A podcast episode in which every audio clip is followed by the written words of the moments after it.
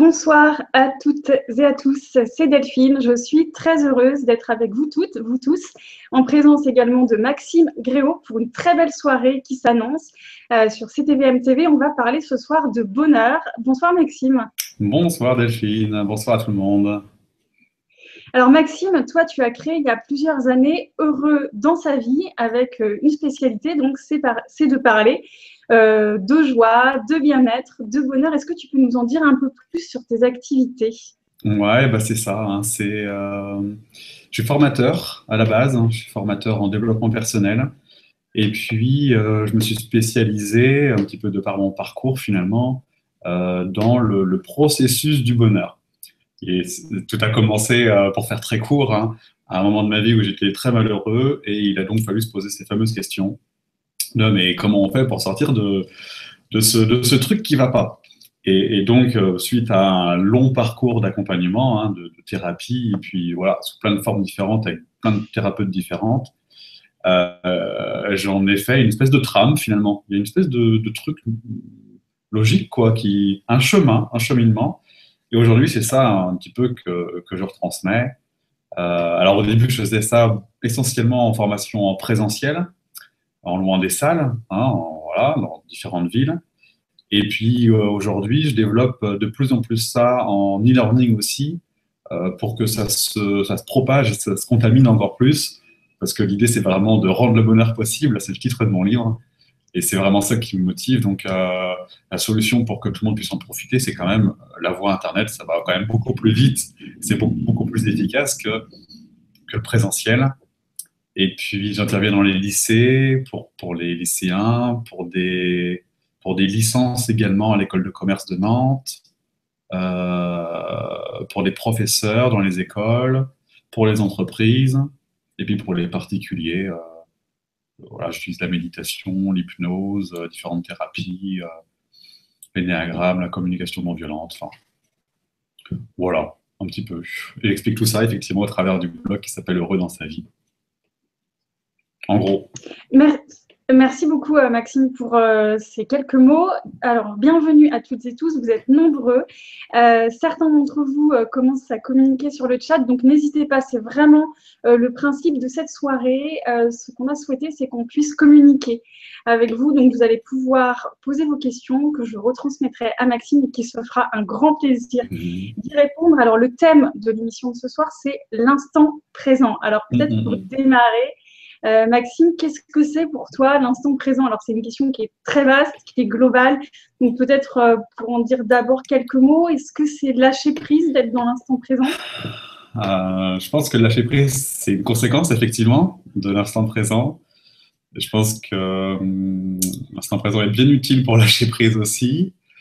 l'instant présent, je pense que c'est un, c'est peut-être un état euh, un état, un état de conscience modifié, le MC, hein, techniquement on l'appelle comme ça, euh, qui permet d'être dans, une, euh, dans un état qui englobe, dans un état plus large, dans un état où on arrive à observer les choses avec un point de vue plus grand. C'est ce qu'on trouve en méditation, en hypnose, et puis avec plein d'autres manières d'accompagner, plein d'autres techniques en tout cas, je veux dire. c'est peut-être juste ça, l'instant présent, a contrario, ça me fait penser à cette notion du carpe diem, euh, de vivre, euh, vivre le moment présent, tu vois. Et, l'idée, c'est pas justement, c'est d'être conscient de ce qui est en train de se passer. Je pense que c'est ça l'instant présent, être conscient de ce qui se passe d'instant en instant, avec le plus d'ouverture et le plus de grandeur, tu vois, possible. Un truc inclusif. C'est ça, l'instant présent. D'accord. Donc à la fois dans ce que tu dis, euh, c'est de vivre les choses en conscience, et puis tu parlais au début d'état de conscience modifié. Est-ce que tu peux un peu préciser peut-être pour les internautes euh, qui ne seraient pas familiarisés avec ce type de, notion ou de vocabulaire? Hmm. En fait, c'est un truc, c'est complexe et en même temps super simple, c'est-à-dire qu'on n'est pas linéaire. On n'est pas euh, tout le temps en train de comprendre ce qui se passe c'est-à-dire que notre cerveau, notre mental, n'est pas toujours euh, en train de réfléchir, euh, en train de comprendre, en train d'analyser. Il y a plein de moments où on s'absente, entre guillemets. typiquement, on, est au volant et d'un coup d'un seul, on arrive à la destination souhaitée et on se dit Ah, j'ai pas vu le temps passer. Il y a un laps de temps où on est ailleurs, on n'est pas là, il se passe des choses quand même, mais c'est pas notre mental, c'est pas notre ego qui contrôle et qui conduit la voiture, c'est un autre état qui vient là, qui se met en place et qui prend le relais. C'est une autre forme d'intelligence. C'est-à-dire que notre mental, et là on rentre tout de suite dans le vif du sujet, notre mental, c'est euh, une partie de notre conscience, et notre conscience englobe notre mental. Et donc l'état modifié de conscience, c'est l'état dans lequel on n'est pas que dans cet ego, que dans, ce, dans cet intellect, mais dans lequel on est dans ce truc bien plus grand, dans lequel il y a le mental, il y a le contrôle, il y a la mm. partie cognitive. Mais un humain, c'est le, mental, c'est l'émotionnel, c'est la spiritualité, le sens qu'on met aux choses. C'est tout ça, un, humain, et non pas que le mental. Et dans cet état modifié de conscience, qui est subtil, qui n'est pas linéaire, dans lequel il n'y a pas ce contrôle, et eh ben c'est ça l'EMC, l'état modifié de conscience. Et c'est là, en plus, où on peut accompagner les gens efficacement parce qu'il n'y a pas ce qu'on appelle le facteur critique, cette espèce de truc là qui filtre tout ce qu'on lui dit. Et là, on peut euh, suggérer des choses en PNL, par exemple, en hypnose aussi, euh, et c'est là que c'est efficace. Tu vois, Alors, c'est clair Tout à fait. Mm. Euh, là, tu, tu, parlais à l'instant justement de mental. Le mental, c'est aussi euh, les pensées. Alors, comment faire justement euh, ces pensées pour les limiter qu'elles soient euh, de l'ordre du passé, qu'elles soient de l'ordre du futur. Dans ces cas-là, on peut parler un peu de, vagabondage du hmm. cerveau. Comment on fait pour revenir ici, maintenant? Ouais, en fait, ça, ça s'appelle des projections. C'est en fait, c'est ça, c'est effectivement euh, la tyrannie du mental, on appelle ça, cette espèce de truc qui vient sans arrêt, soit nous projeter sur un futur anxiogène, c'est-à-dire oh là là mon Dieu, il euh, faut que j'ai atteint ça, euh, mon Dieu j'ai ça à faire, hein. et voilà, on, ou alors on a tendance à se dire tiens je serai heureux quand j'aurai ça, hein, espèce de projection, ou l'inverse, effectivement, le passé euh, qui dit Oh là là, mon Dieu, avec tout ce qui m'est arrivé, comment veux-tu que ça se passe bien Puis on ressasse ou on culpabilise, il y a beaucoup de culpabilité, de jugement. Et la solution à ça, c'est de revenir au présent. Parce que dans le moment présent, il n'y a plus les projections, puisque la projection vient de ce mental, on appelle ça le corps de souffrance également, Pierre Tollet, qui appelle ça le corps de souffrance, qui vient nous dire Ah mon Dieu, t'as vu ça, t'as vu ça, l'espèce de, petit diable là. Hein. Mais dans le moment présent, il n'existe pas. Parce qu'on est focalisé sur le, maintenant. Hein, si on est tous là en train de poser nos pieds par terre, et qu'on sent nos pieds posés par terre, qu'on observe là qu'on est en train de respirer, qu'on entend le son de ma voix ou celle de Delphine, on prend conscience que le corps bouge, ou qu'on prend conscience des lumières ou des formes, si vraiment on focalise là-dessus, on se rend compte très rapidement qu'on ne pense plus. Et dans ce moment où on focalisait sur ce qui existait, le vrai moment présent, il n'y a plus de pensée compulsive. C'est hyper simple, et à la fois, c'est une hygiène de vie, c'est une, pratique qui, euh, qui, voilà, qui, s'affine, quoi, qui sans pratique. Euh, voilà, il n'y a pas de maître sans bon praticien. Voilà, donc euh, on n'apprend pas ça comme ça en une fraction de seconde. C'est comme le mec qui fait du karaté, il devient un karatéka ceinture noire que quand il a eu toutes les autres ceintures. Et c'est vraiment quelque chose de très progressif. Et il y a un autre truc important aussi, pour répondre à ta question de comment calmer les, pensées. Dans un premier temps, ça, c'est pas un exercice facile, à ce que je viens de dire dans un premier temps, peut-être que l'idée, c'est juste d'accepter qu'il y ait des pensées. Et là, on revient peut-être à cette notion de grandeur, où, dans laquelle on arrête de se prendre juste pour un ego qui pense, et dans laquelle on observe qu'il y a une partie de nous qui pense, et bon, ben, j'observe qu'il y a des pensées, et peut-être que dans un premier temps, j'observe, j'observe que, que j'arrive tout simplement pas à faire autrement que de penser. Mais observer que je suis en train de penser, c'est très différent que de penser tout court puisque je m'observe. c'est déjà une forme d'accueil et c'est déjà une forme d'acceptation. C'est déjà, ouais, c'est déjà un moment de présence. C'est déjà une conscience de dingue que de savoir que une partie de moi pense. C'est déjà beaucoup moins grave que oh là là, je remine, je remine, je remine. Parce que parce qu'on a la, la hauteur du détachement. Voilà. ça peut être un super bon début pour limiter les pensées. donc de se détacher et puis ce que tu disais ensuite, de, de se concentrer sur le corps, sur les sensations, sur les ressentis, de faire descendre euh, ce qui est de l'ordre du mental au niveau du corps. Ouais. Et souvent, en fait, on veut pas. En fait, c'est pas qu'on peut pas, mais souvent, il y a une espèce de. C'est fou, hein, mais il y a une espèce de, de plaisir à ruminer, une espèce de consistance dans le fait d'avoir des problèmes, une espèce de. C'est comme si ça nourrissait, c'est comme si on existait au travers de nos hmm. problèmes. C'est comme si finalement ces problèmes faisaient un petit peu bah, qui l'on était, un peu une forme d'identité. Et du coup, ne plus avoir de problème, pour beaucoup de gens, hein, euh, eh ben, c'est problématique, parce que s'ils n'ont plus de problème, ben, ils sont qui? S'ils sont plus leurs problèmes? Tu vois, sur quoi Quels os ils vont bien pouvoir ronger s'ils ne s'occupent pas de ce truc qui fait chier? Mais ce truc qui est embêtant, tu vois, si on revient au présent, il n'existe plus, donc du coup, qui l'on est, ça oblige à aller beaucoup plus loin dans la connaissance de soi et dans la conscience et puis en plus, le bonheur, ça fait peur. Si j'ai plus de problème, je vais être heureux. Si je suis heureux, bah, je vais m'ennuyer.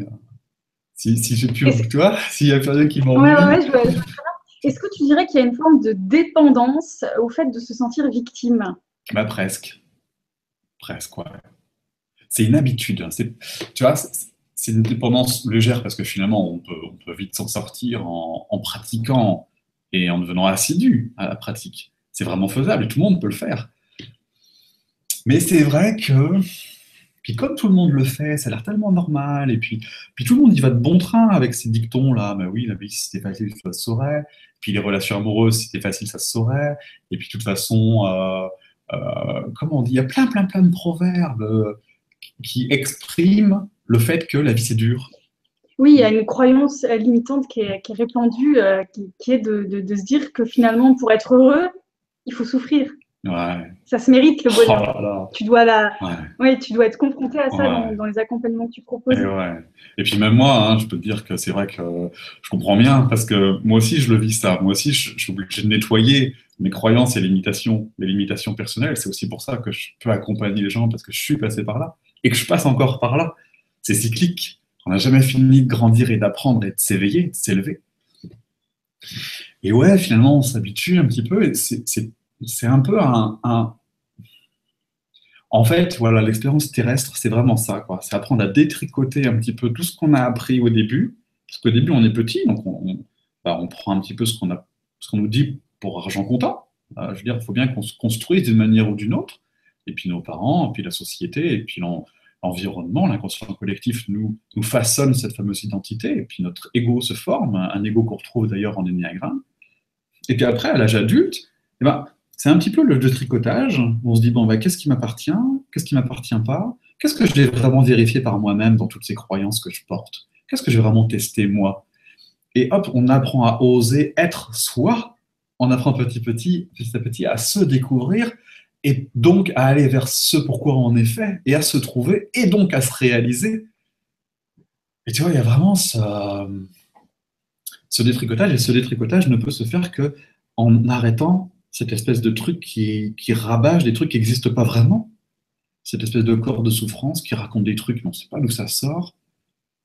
Et il faut se discipliner sur cet inconscient collectif qui rabâche des trucs aussi, juste parce que, a priori, c'est comme ça, donc tout le monde le fait, mais est-ce que c'est vraiment juste? Est-ce que ça a sens pour nous de faire des trucs que tout le monde fait?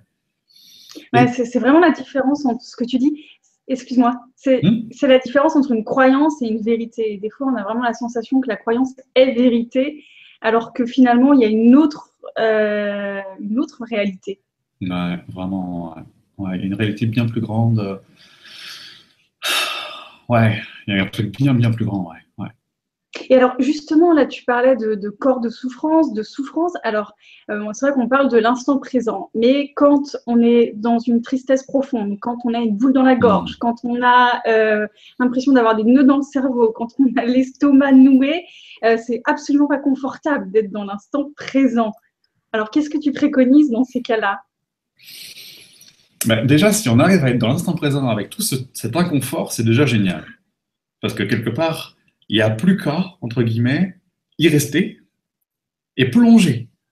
Plonger, plonger, plonger, plonger, plonger à l'intérieur de soi, accueillir, accueillir, accueillir tout ce qui est présent, justement, ressentir, ressentir, ressentir, vraiment baigner, vraiment s'engager, aller dans ce fin fond du fin fond du fin fond et aller ressentir tout ce qui est à ressentir, ressentir jusqu'à ce que, c'est là où c'est complètement magique, c'est la magie de l'accueil.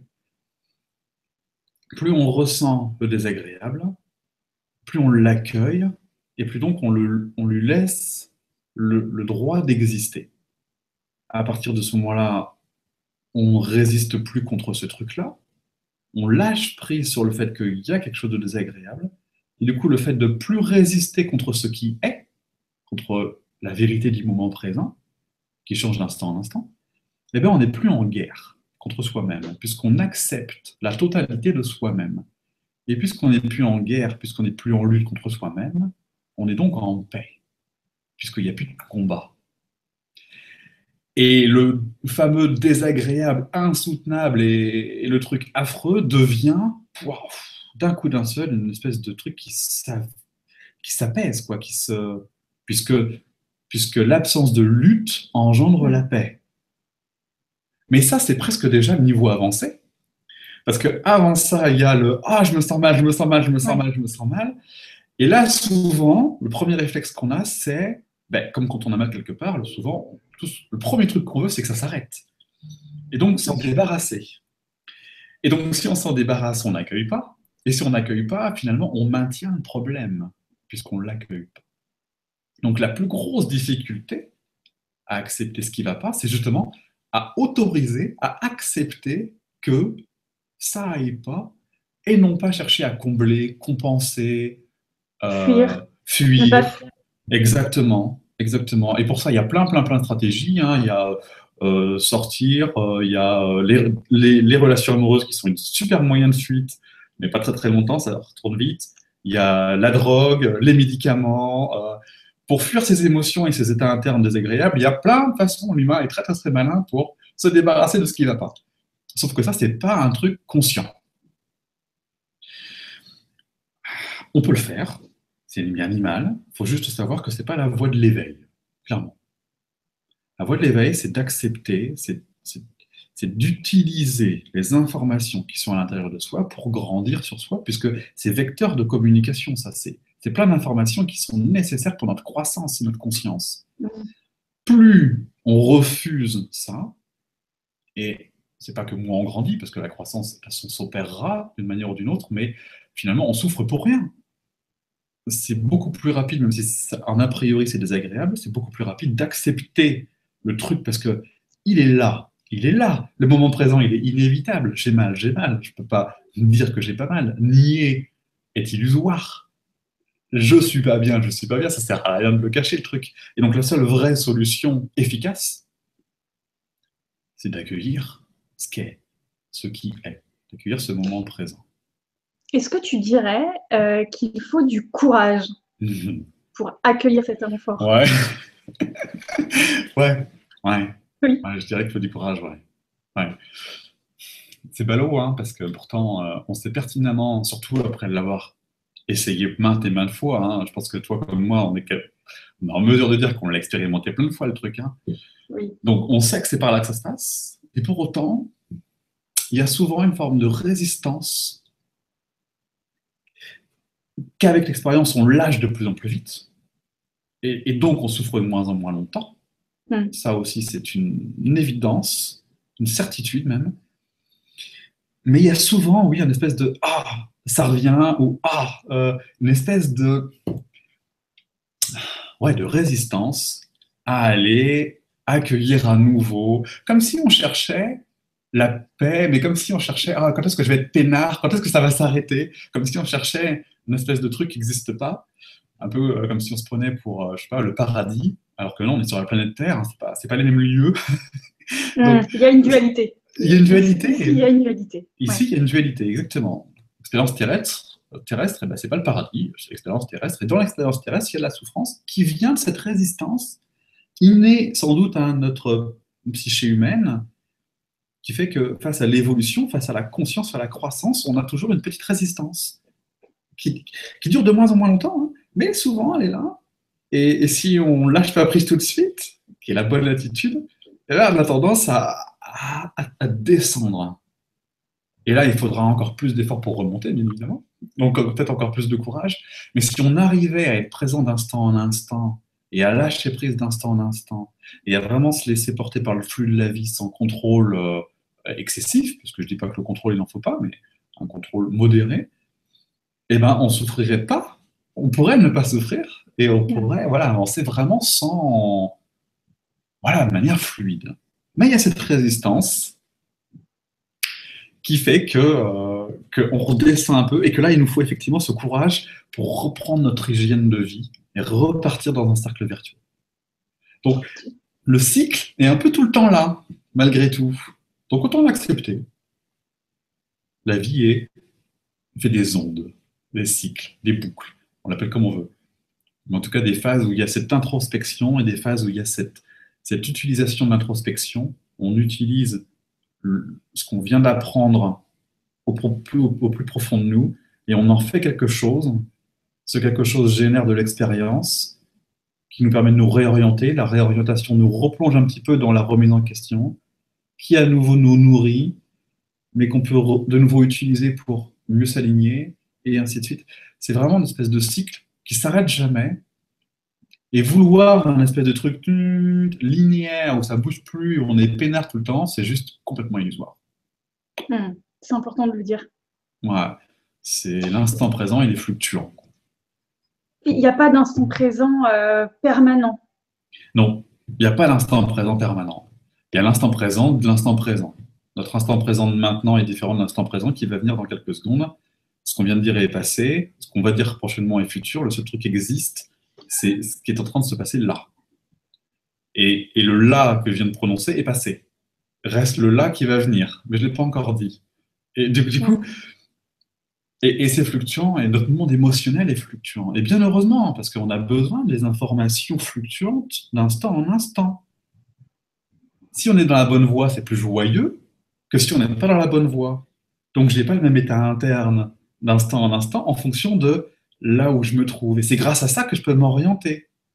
Parce que du coup, si tu vois, ça, va me guider. si c'était linéaire, j'aurais pas de guidance, je serais un peu inerte, un peu mort, un peu mm. sans rien.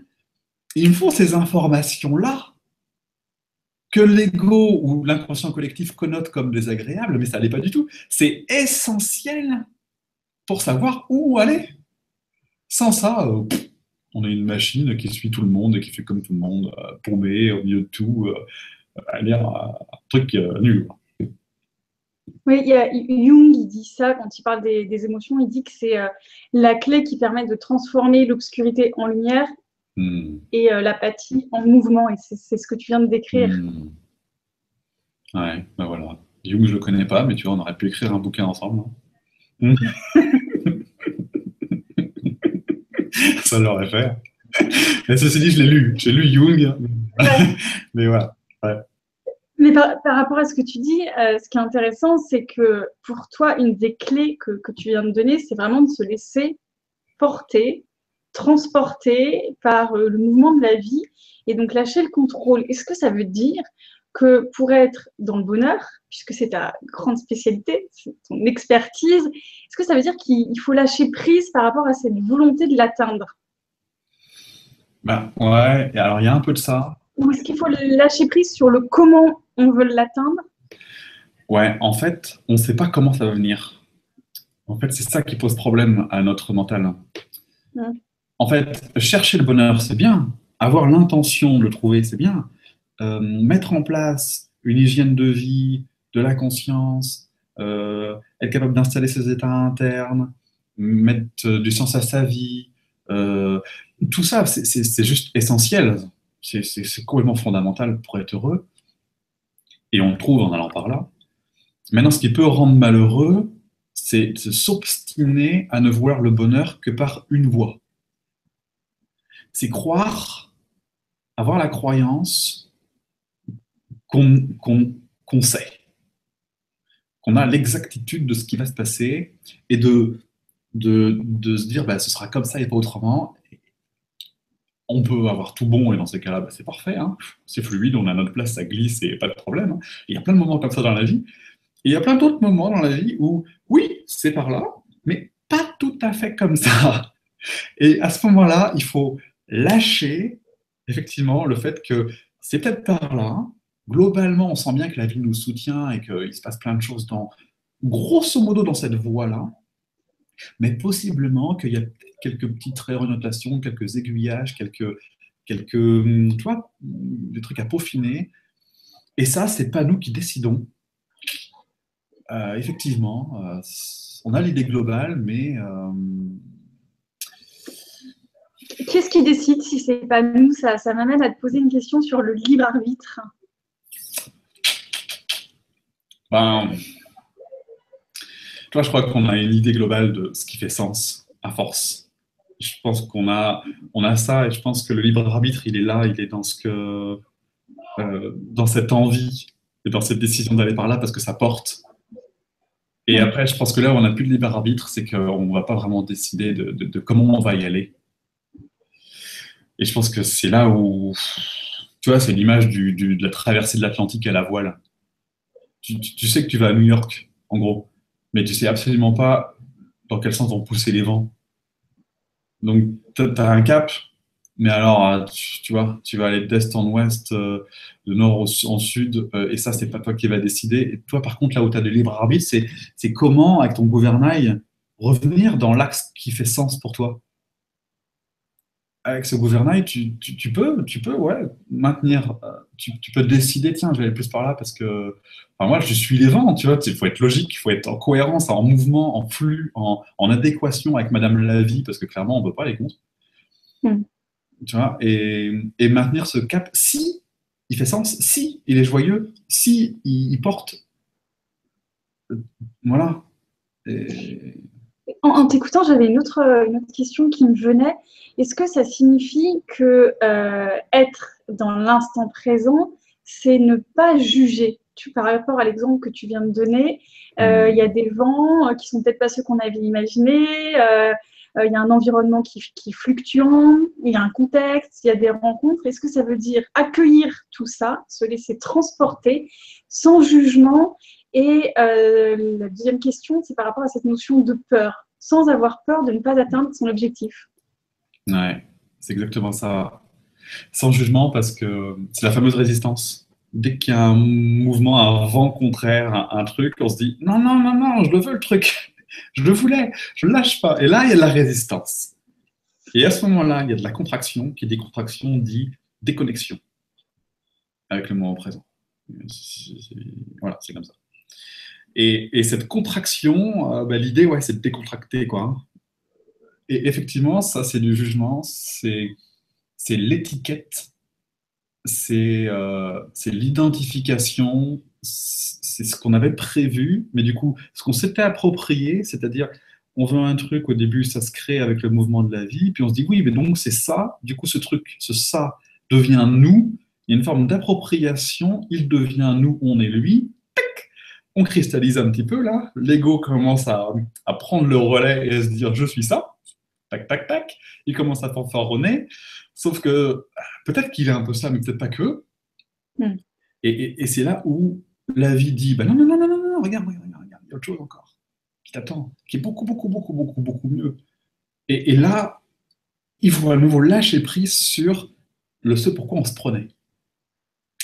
Requitter un peu la matière, requitter un peu l'ego, l'identification, rebasculer donc dans l'être, rebasculer dans une espèce de non-jugement, d'acceptation, de lâcher prise, et de se dire, bon, ben ok, peut-être que ce que je pensais pour moi n'est peut-être pas ça, peut-être qu'il m'attend encore mieux, d'où la notion de foi en la vie, en plus, encore plus confiance, se laisser porter, pour pouvoir avancer.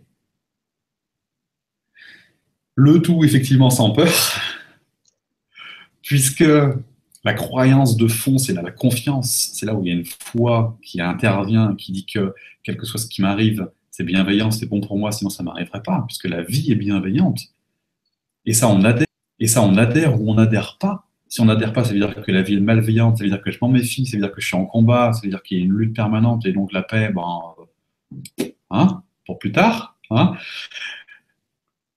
Mais, là, là, là, tu vois, on parlait de libre arbitre tout de suite. Là, on a un libre arbitre. Qu'est-ce que je décide? Est-ce que je décide de choisir que la vie est bienveillante et qu'elle va m'amener à une conscience plus grande Ou est-ce que je décide que non, la vie est un panier de crabes dans lequel il faut que je me méfie de tout? Et dans ces cas-là, bon, bah, on met des gants, mais euh, les gants de boxe, je veux dire, et puis on se bat. Mais pour moi, ça a été une grosse bascule, ça, dans ma vie, dans mon, dans dans mon accès au bonheur, que de me décider à croire en la bienveillance dans la vie ça a été une grosse bascule. Ça a été euh, un moment où, waouh, j'ai fait un peu un son en parachute sans parachute à ce moment-là, parce que du coup, j'avais plus mes repères habituels, je savais plus trop à quel ça me vouait. J'ai décidé de lâcher prise et de me laisser porter, et là, ça a été un, un gros changement. Et c'est là qu'il y a eu des grosses transitions dans ma vie, justement, où la vie m'a encouragé, sollicité à lâcher ce que je croyais être moi pour accéder à quelqu'un de nouveau travers tous mes, gros changements professionnels, par exemple. Tu, parlais de bienveillance de la vie. Euh, moi, j'aime bien parler aussi de justesse de la vie. Mmh. Mmh. Alors, des fois, on ne la croit pas tout de suite. Oui. Alors, des fois, je ne suis pas d'accord avec elle. parce que je me dis, pourquoi ça arrive, ça? Ton ego, n'est pas d'accord. C'est ça, mon ego, il n'est pas du tout content. Donc, il résiste. Il se dit, non, non, non, non, non, non, je ne voulais pas ça comme ça. Donc à ce moment-là, dans cette laps de temps, je me dis non, non, c'est pas juste, c'est pas cool, ça m'ennuie profondément pour pas dire autre chose. Je suis en résistance, donc tac, il y a la souffrance qui s'installe évidemment puisque je résiste et voilà. Mais systématiquement, systématiquement, toutes ces expériences, je ne peux pas ne pas euh, ne pas valider après coup qu'il n'y a pas une expérience qui a été inutile et qui m'a pas montré des choses. Donc je ne peux, pas, je peux pas dire que c'était malveillant, je ne peux pas dire que c'était inutile, je ne peux pas dire un truc pareil. C'est juste que sur le moment, ça m'a ennuyé, parce qu'effectivement, ce n'était pas comme ça que j'avais prévu le truc. Mais c'est clairement de l'ego. C'est de la résistance, c'est l'identification à mon projet que j'avais vu comme ça et pas autrement. C'est une perte de flux. Mais être dans le flux en permanence, encore une fois, euh, bon, c'est un peu illusoire par contre, ce qu'on peut faire, c'est renouveler l'instant présent d'instant en instant. Se prendre les pieds dans le tapis, c'est pas grave.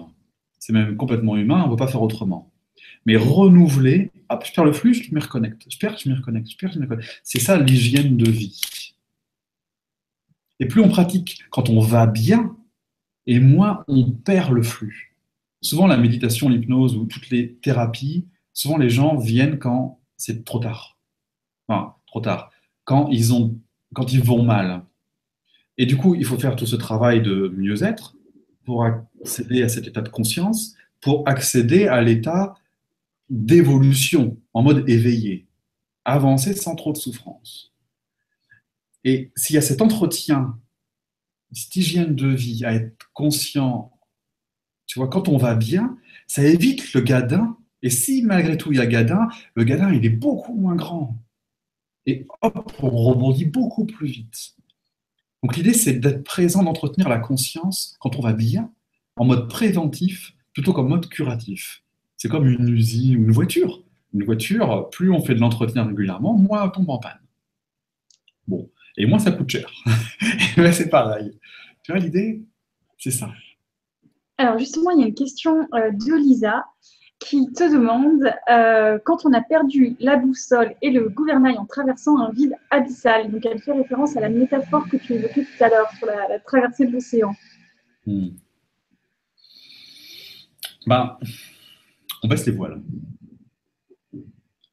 On baisse les voiles, on ne sait plus où est le nord. On baisse les voiles, on fait le point, tu vois, une forme de. Toi, on ne sait plus, on ne sait plus. À un moment donné, on ne sait plus. Donc, ça sert à rien de chercher avec la tête. Et il faut, accepter cette espèce de, no man's land là où on se dit putain, euh, mon Dieu, quoi. Euh, qu'est-ce qui se passe? Je sais plus, je suis paumé, j'en ai marre, je sais plus ce que je veux, je sais plus quoi faire. Ça, c'est un moment pénible, difficile, tu vois, éprouvant. La seule façon de se sortir de ce truc-là, c'est de l'accepter et de l'autoriser à exister. Donc, quand on est dans ce moment-là, on ne cherche pas de solution. parce qu'il y en a pas. On cherche à accueillir ce moment. C'est ça, la technique, la solution. On accueille ce moment qui est juste abominable. Ça, il faut du courage. C'est là où c'est pas facile, c'est d'accueillir ce moment épouvantable. Pour retrouver de l'énergie, du sens, de l'envie, quelque chose qui parle. Et là, il y a un truc, quelqu'un qui dit un truc, quelqu'un qui dit autre chose, euh, une piste, un truc. Il se passe des choses. Et de se dire, tiens, bah ça, ça me parle. Et là, on relève les voiles tout doux et on reçut ce flux-là. Et on s'oriente là où ça porte là où ça fait sens. C'est beaucoup plus facile à dire qu'à faire, mais c'est ça l'idée. Est-ce que c'est là aussi où c'est important euh, d'écouter son intuition, d'être à l'écoute de son cœur, de ses envies les plus profondes, ouais. plutôt que le mental? Ouais. De toute façon, le mental, à ce moment-là, il sert juste plus à rien. Quoi. Parce que quand on est là-dedans, ça veut dire que la vie nous a dit bon, allez, ça suffit tes bêtises là, t'es pas à ta place, maintenant tu te réorientes. quoi. T'arrêtes de faire n'importe quoi. Il y a une voie qui est bien mieux pour toi, donc euh, stop, quoi. tu passeras plus. Tu vois, les, les, les, les, gros arrêts comme ça, c'est systématiquement ça. C'est quand la vie dit bon, ça va, t'es à l'ouest, euh, je te remets au nord, hein, et donc tu passes plus. Et la vie nous bloque, tu passes plus. Et, et, donc voilà, la seule solution c'est ça, c'est de, de, de, de, voilà, de rebaisser pour pouvoir repartir en acceptant ce moment.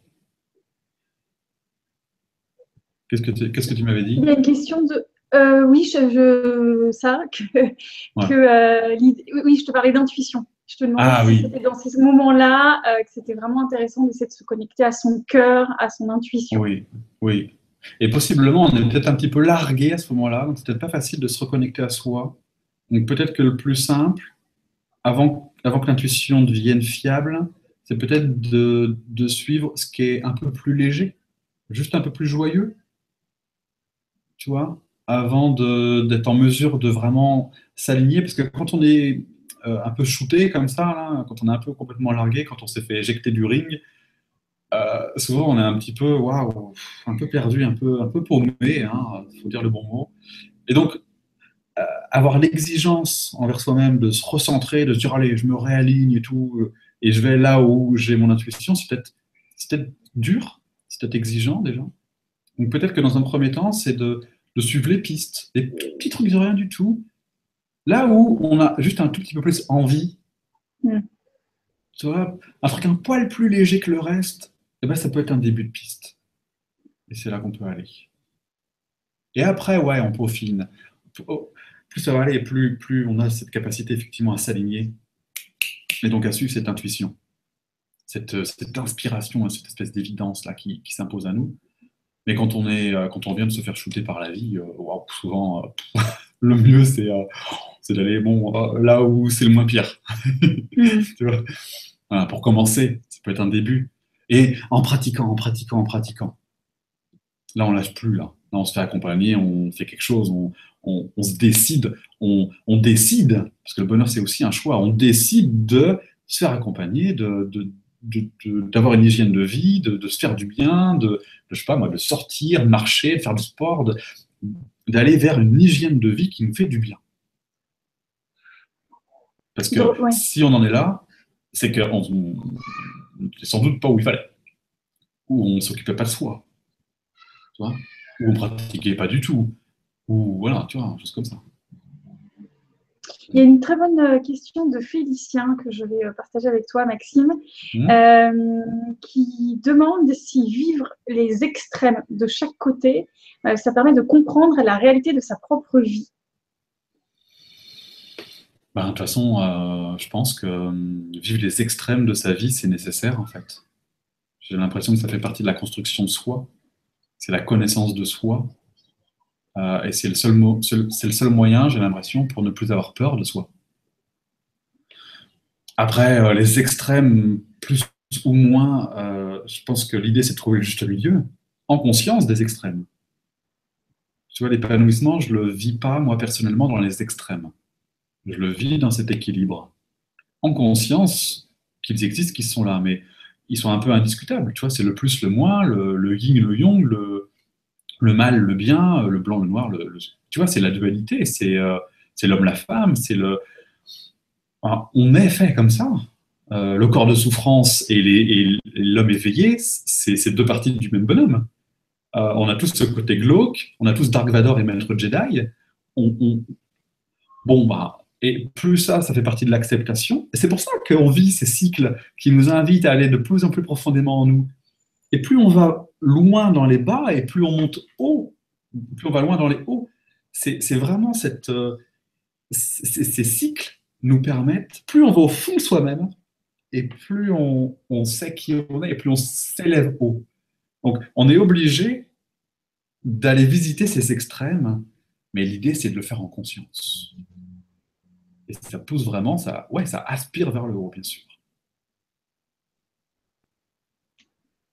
Je ne sais pas si j'ai répondu à la question de Félicien? Je pense. Mais euh, euh, n'hésitez pas, donc toutes et tous, à, poser vos questions à, Maxime. Euh, on l'avait évoqué en, début d'émission, mais je vais trop poser la question là maintenant. Est-ce que cet état d'instant présent, c'est accessible à tous? Pour avoir un, petit message d'optimisme. ouais, et ça l'est, ça l'est clairement, ça l'est évidemment. En plus, c'est prouvé hein, scientifiquement. La psychologie positive a fait des je ne sais, pas, combien de recherches, mais c'est par centaines. J'en ai référencé beaucoup sur mon site, mais euh, il, y en a encore, beaucoup, beaucoup plus. Le, cerveau en, état méditatif euh, s'active, active des zones, on active des zones du cerveau en état méditatif euh, qui ne sont pas activées le reste du temps quand on est du coup que dans notre, dans notre réflexion, cortex. Donc clairement, euh, il suffit, et encore une fois, je le mets entre guillemets, mais il suffit de pratiquer, même si on a l'impression que ça sert à rien au début, même si on a l'impression que ça, ça fait rien, euh, c'est peut-être vrai au début, mais c'est juste une impression, le, corps, notre, notre, voilà, le corps euh, évolue au contact de la pratique de la pleine conscience et tout le monde peut le faire. Euh, d'ailleurs, euh, c'est de plus en plus répandu dans les écoles. Et les écoles qui pratiquent ça euh, au quotidien ont, de super résultats, de super conséquences, même si ce n'est pas que scolaire, c'est ne serait-ce que dans le savoir-être, entre dans les... dans les liens, dans les partages. Dans les, dans les prisons aussi. Dans les prisons. Ils ont mis en place la méditation dans les prisons, ils ont des, des résultats fulgurants. Voilà, super, tu vois. Ouais. Et moi, je le pratique euh, de temps en temps quand je vais, euh, quand je vais dans les écoles. Je les fais méditer. C'est, c'est cash. En plus, ils sont méga réceptifs à cet âge-là. Ils ont 16 ans à peu près. Euh, c'est, instantané. Certains appliquent immédiatement. Oh, c'est... Il y en a un qui a, dit Ah ben moi, maintenant, quand je prends mon, petit déjeuner, je ne mets plus la musique et j'écoute les bruits de la nature et ça me fait un bien fou. C'est, juste colossal.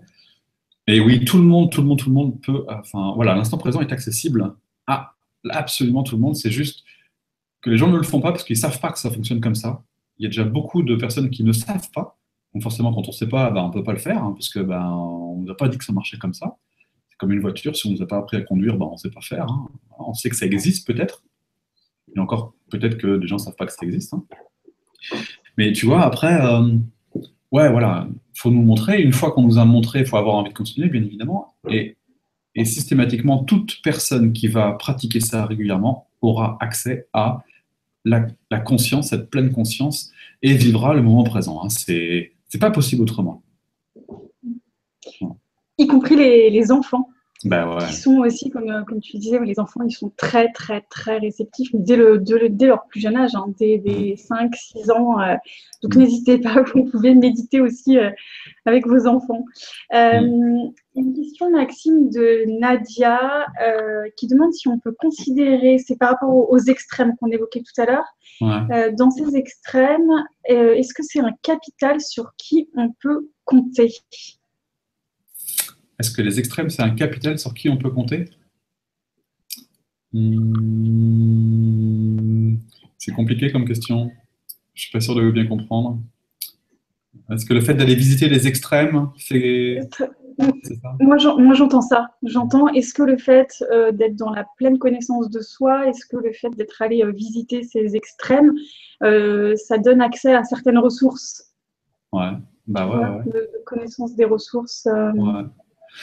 Ouais. bien sûr. Ça permet de savoir de quoi on a peur, donc de ne plus en avoir peur. et puis, mais l'idée, c'est peut-être le problème le problème, c'est peut-être d'y rester. C'est peut-être euh, d'avoir peur d'y retourner. C'est peut-être ça le, problème. C'est peut-être là où ça peut ne pas être nourrissant. Euh, mais là, il faut. je pense que là, à ce moment-là, quand on a vécu des choses dures, euh, ces fameux extrêmes, je pense que pour qu'elles soient utilisables et pour qu'on puisse s'en servir pour grandir, je pense qu'il faut, les visiter. Je pense qu'il faut vraiment, je veux dire, euh, pas juste avoir pris le shoot, pam, et descendu bien bas, et puis faire son mieux pour remonter. Je pense que ça, c'est un petit peu le commun des mortels. Je pense que tout le monde vit ça. Je pense que là où on fait la différence, c'est dans le travail sur soi après ça. C'est-à-dire utiliser l'expérience difficile pour, pour savoir ce qu'elle comporte comme message, comme information, pour aller utiliser l'expérience et non pas se dire ah j'ai vécu un truc dur euh, et finalement s'en servir enfin c'est pas s'en servir mais finalement qu'elle devienne un peu comme euh, une, un truc dur qui s'est passé ah tu te rends compte moi j'ai vécu ça c'est pas facile du coup aujourd'hui tatati tatata là l'expérience du coup elle, teinte comme un goût amer et puis comme une expérience douloureuse qui vient un peu nous embêter dans le présent parce qu'on ressasse et du coup, c'est plus constructif. L'idée de l'expérience des extrêmes, d'avoir vécu des chocs, des coups durs, c'est d'y rester, c'est de plonger, mais en conscience. C'est-à-dire se faire accompagner. Là, je pense que tout seul, euh, je ne suis pas sûr que ce soit bien efficace tout seul, parce que ça me, semble compliqué. Personnellement, c'était juste impossible de faire ce travail que j'ai fait sur moi tout seul. Hein, et, je ne connais pas de thérapeute qui ne se soit pas fait accompagner. Hein. Donc, bon, quand même, hein. je pense que ces moments difficiles, il faut les travailler après. Il ne faut pas que ça reste un moment difficile. Il faut que ça devienne une expérience d'extrême. Une expérience dans laquelle il y a eu un extrême. Mais pas que ça reste ancré en nous comme un truc douloureux qui revient dans notre présent et du coup qui nous plombe. Hein, faut... Tu vois, c'est peut-être ça hein, mm. l'idée de la question. Euh, et donc là, il faut se faire accompagner. Quoi point, mm. en fait. De manière très simple, en, un mot, euh, en trois mots, se faire accompagner. Dans la continuité de, ce que tu dis, il y a une autre question. Euh, donc là, tu évoquais le fait de ne pas rester dans un état euh, d'extrême. Est-ce que tu as des clés précieuses pour éviter de rester dans le cadre d'une pensée obsessionnelle ou toxique qui reviendrait depuis des années? Hmm. Bah ouais, et puis en plus, il y a plusieurs liens à ça. Alors ça peut être juste le corps de souffrance. encore une fois, je dis juste, euh, c'est juste mode d'expression. Hein. Ça peut être le corps de souffrance qui vient et qui, rumine. Il n'a pas de raison d'être là, il n'y a pas forcément d'impact lié à un passé. C'est juste que il vient, euh, il vient, il vient nous embêter, hein, il, vient, il, vient, il, vient, il vient ressasser un truc. Ça, ça reste de la pensée, ça reste euh, assez intellectuel, mental, cérébral. Donc là, la méditation, par exemple, l'hypnose, euh, l'hygiène de vie, euh, permet vraiment de, fortement canaliser ça en, finalement en, se mettant un cadre un petit peu, en disant bon, ça suffit. Enfin, puisque c'est que cérébral, puisque c'est que intellectuel, on peut utiliser le même outil pour bon, euh, ça va quoi. Il y a un super livre de Edgar Tolle, hein, Le pouvoir du moment présent, et mettre en pratique le pouvoir du moment présent explique superbement bien, c'est peut-être un petit peu compliqué à lire, mais faut pas lâcher, qui explique vraiment le principe de ce corps de souffrance, qui est vraiment cette pensée compulsive qui vient nous enquiquiner la vie et nous la pourrir. et là, l'arme ultime et suprême contre ça, c'est revenir dans le moment présent, là où la pensée n'existe plus. Voilà. Peut-être que l'hygiène de vie sportive, alimentaire peut également aider.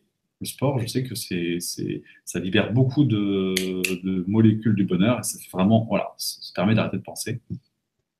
C'est vraiment très efficace. Et après, il y, a un, autre truc qui peut venir aussi d'un monde émotionnel qui est atteint, qui est touché, qui fait qu'il y a une blessure là, qui reste là et du coup qui nous emmène un petit peu comme quelque chose qui n'est pas soigné et qui vient nous, nous, attirer un petit peu là. Et là, on n'est pas que dans la pensée, mais parce que cette blessure, bien sûr, on y pense, on la sent, donc on y pense, ah oui, hein, et elle engendre la pensée.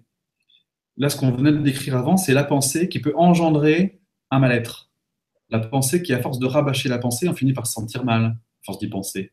Hein à force de penser, à force de penser à un rose, ça devient difficile de l'oublier, l'éléphant rose. Hein donc la pensée finit par, par euh, on s'accroche à quelque chose. Si on pense négativement, on finit par déclencher de l'émotionnel. C'est là que les malaises et les maladies, d'ailleurs, arrivent. Donc, la pensée peut générer l'émotionnel. C'est pour ça que si c'est que penser, on peut gérer ça avec de la méditation et puis de l'hygiène.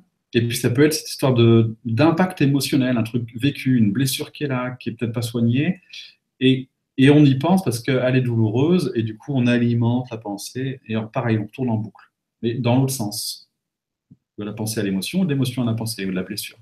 Et si on est plus dans ce domaine-là de la blessure, eh ben, on, est plus euh, dans, ce travail intérieur, encore plus intérieur peut-être, d'acceptation, d'aller toucher, contacter l'émotionnel, d'aller chercher euh, bah, la blessure, euh, d'aller cajoler, conforter, réconforter l'enfant intérieur, de faire la paix avec soi-même, parce que souvent on s'en veut pour X ou Y raison, il y a la culpabilité. Tout ça, c'est un monde émotionnel euh, ça peut être même transgénérationnel, karmique, on peut, on peut y aller. Mais dans tous les cas, du coup, on est dans ce travail-là profond de développement personnel, de, thérapie, de psychologie positive, euh, ce qu'on veut dedans. En tout cas, l'intention, c'est d'aller au fond de soi parce que les réponses s'y trouvent et la guérison s'y trouve aussi. On a au fond, au fond du fond du fond. Et là, du coup, c'est pas qu'un travail mental, même très, très, très loin de là. C'est même essentiellement autre chose que mental. Et ça, ça se comprend pas avec le, cerveau. Ça s'imprègne, ça s'intègre avec tous nos sens. Donc, si c'est que de la pensée, j'ai envie de dire que c'est presque simple. La pensée compulsive, c'est presque facile. Parce qu'un coup d'hypnose, un coup de médite, un coup de ceci, un coup de cela, bon, euh, c'est pas ce qu'il y a de plus dur. Le reste, c'est souvent plus profond, donc un peu plus long. Et, encore une fois, what else, quoi, c'est pas grave. Ça, il y a des solutions.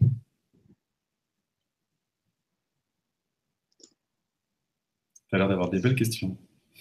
Oui, tout à fait. Tu as lu dans, mes pensées ou, dans mon regard. Euh, effectivement, il y a un certain nombre de, questions qui sont posées. Euh, par rapport à ce que tu disais, j'avais une question qui me venait en tête et puis qui rejoint euh, celle de Laetitia.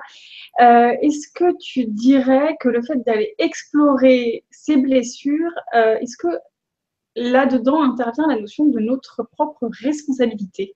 Est-ce que c'est de notre responsabilité d'explorer ces blessures? Ah oui que seuls nous sommes en mesure d'aller les visiter, ces blessures? On ne peut pas demander à quelqu'un de les guérir pour nous. D'ailleurs, c'est le gros problème de la dépendance affective. C'est chercher des solutions à l'extérieur, c'est demander aux autres de combler un problème à nous. Et ouais, clairement, ouais, même si c'est effectivement responsabilisant et même si effectivement bah, ça demande un peu de travail ou je sais pas, parfois d'effort, parfois de courage, on est les seuls à pouvoir faire ce travail pour nous. Là, il y a zéro autre possibilité. Et tant que ça ne s'est pas fait, effectivement, il y a cette notion de dépendance là, dans laquelle il y a cette espèce de victimisation, hein, malgré tout, hein, qu'on fait tous, hein, mais à coup pas. Hein. Cette espèce de, de, se dire, oh là là, si seulement quelqu'un pouvait me donner la solution et je serais peinard. Sauf que non, parce que si on fait ça, il y a un truc qui décide de notre place, de notre bonheur. C'est pas, pas nous qui décidons pour nous de notre bonheur. On est dépendant d'autre chose. Si, cette autre chose nous donne notre bonheur, on est satisfait, et encore pas bien longtemps. Et quand il nous le donne plus, on est en manque. Ça s'appelle du vide, ça s'appelle de la dépendance. Et du coup, on est toujours en quête de combler et non pas de se combler. il n'y a pas de bonheur dans cette voie-là. Il n'y a que de la souffrance parce qu'il y a de la satisfaction en permanence et on court après un truc euh, qui ne sera jamais assez bien. Justement, là, sur le thème de, la dépendance affective, euh, c'est probablement un, thème que tu rencontres dans les accompagnements que tu proposes, que ce soit en individuel, en collectif. C'est quoi la clé justement pour sortir de cette dépendance affective? C'est un peu comme tu viens de le dire, de se recentrer sur soi, de poser le regard à l'intérieur de soi, de chercher euh, euh, ce bonheur, cette complétude en soi, d'arrêter de penser que l'autre euh, peut m'apporter quelque chose, d'arrêter de penser que l'autre peut être coupable aussi de mon malheur. Mmh. Ouais c'est la solution à la dépendance affective, c'est c'est arrêter de croire que le bonheur vient de quelqu'un d'autre. Arrêter de croire que le bonheur, que la solution vient de l'extérieur. C'est euh, même si même si on a besoin des autres. Même on est dans l'interdépendance, oui. Ouais, clairement. Même si 1 plus 1 fait 3 et que, et que c'est génial de partager un bonheur. Mais à ce moment-là, on est dans le partage de notre bonheur. Ça veut dire qu'on est autonome sur notre bonheur. Parce que sinon, il n'y a pas de 1 plus 1 égale 3. Il y a 1 plus 1 égale 1, et puis s'il te plaît, remplis-moi, parce que euh, sans toi, je suis, euh, comment dirais-je, inexistant. Ou, euh, tu vois et ça, c'est pas facile, parce que souvent, on me dit, bah oui, mais Max, quand même, c'est bien d'être à deux, c'est plus facile et tout. Ah, ah, ah, mais pas ça en question, c'est bien et c'est mieux. Ou c'est mieux, en tout cas, c'est ni bien ni en tout cas, ça peut être plus simple, certes. N'empêche que les couples heureux sont des couples autonomes. Et là, vous pouvez y aller par tous les psychologues, sexologues et psychothérapeutes que vous voulez, ils vous diront tout ça. Il n'y a pas d'issue possible et inimaginable. Hein. Il y a un très bon bouquin qui, explique ça, c'est Yvon Dallaire, qui est psychologue et sexologue, qui s'appelle, euh, qui a comme titre Qui sont ces couples heureux? Très facile à lire. Explique très très bien ça, cette notion de 1 plus 1 égale 3, et en même temps que dans un couple, eh ben, c'est ces deux ronds qui se rapprochent, ils fusionnent à des moments, des moments plus intimes, des moments où ils sont ensemble, et puis en même temps, bah, ils s'éloignent également des moments où ils sont dans leur vie, où ils ont des choses à faire, et que le truc équilibré, c'est bah, ça, ça va et ça vient. Un coup fusion, un coup autonomie, fusion, autonomie. Ouais c'est, je, pense je pense aussi aux, personnes euh, plutôt dans, le mode coach, coach love, la séduction. Euh, et, pourtant, on est très très très loin parfois du développement personnel, hein, parce que l'intention c'est, uniquement de sortir avec quelqu'un, euh, faire en sorte de les séduire et de plaire suffisamment pour, pour avoir quelqu'un. Mais quand on creuse, dans certains bons auteurs, on se rend compte que on ne peut pas séduire quelqu'un si on n'est pas bien dans ses baskets aussi. Et comme on est bien dans ses baskets, on est bien quand sa vie a du sens avant de chercher à partager ce sens. Tu vois? Mm. Donc, on n'est jamais aussi attirant, on n'est jamais aussi rayonnant que quand on se sent bien et que quand quelque part on n'a pas besoin de quelqu'un qui nous remplisse on a besoin de partager, on a besoin, euh, on peut avoir envie de, construire quelque chose à deux, mais cette autonomie affective, elle est fondamentale, sinon on se perd dans l'autre, on s'oublie et on n'est pas heureux parce que parce que l'autre est tout le temps mieux, du coup il y a une forme de dévalorisation de soi, et du coup pour compenser cette dévalorisation, on a tendance à en, mettre plein la figure à l'autre, donc on alterne entre euh, le petit enfant et puis le, papa, hein, ou alors la petite fille et la maman, la maman qui vient cajoler euh, euh, son, son, compagnon qui le prend pour un petit garçon, ou le mec qui est en autorité devant sa femme. On, est essentiellement dans des jeux de pouvoir, du coup, où l'homme alterne entre petit garçon qui vient chercher le sein de maman, ou l'homme autoritaire qui, quand j'ai plein la vue, qui domine sa femme, ou la femme qui est la petite fille et qui vient chercher le papa euh, avec ses yeux comme ça devant l'homme euh, qu'elle attend et qu'elle veut charismatique, ou euh, la femme qui est dominatrice finalement parce que c'est elle qui donne la vie et qui castre un petit peu le petit garçon. Tu vois, si on n'est pas aligné dans notre yin, dans notre yin et dans notre yang, homme et femme, puisqu'on a l'homme et la femme en nous, on est dans cette dépendance affective.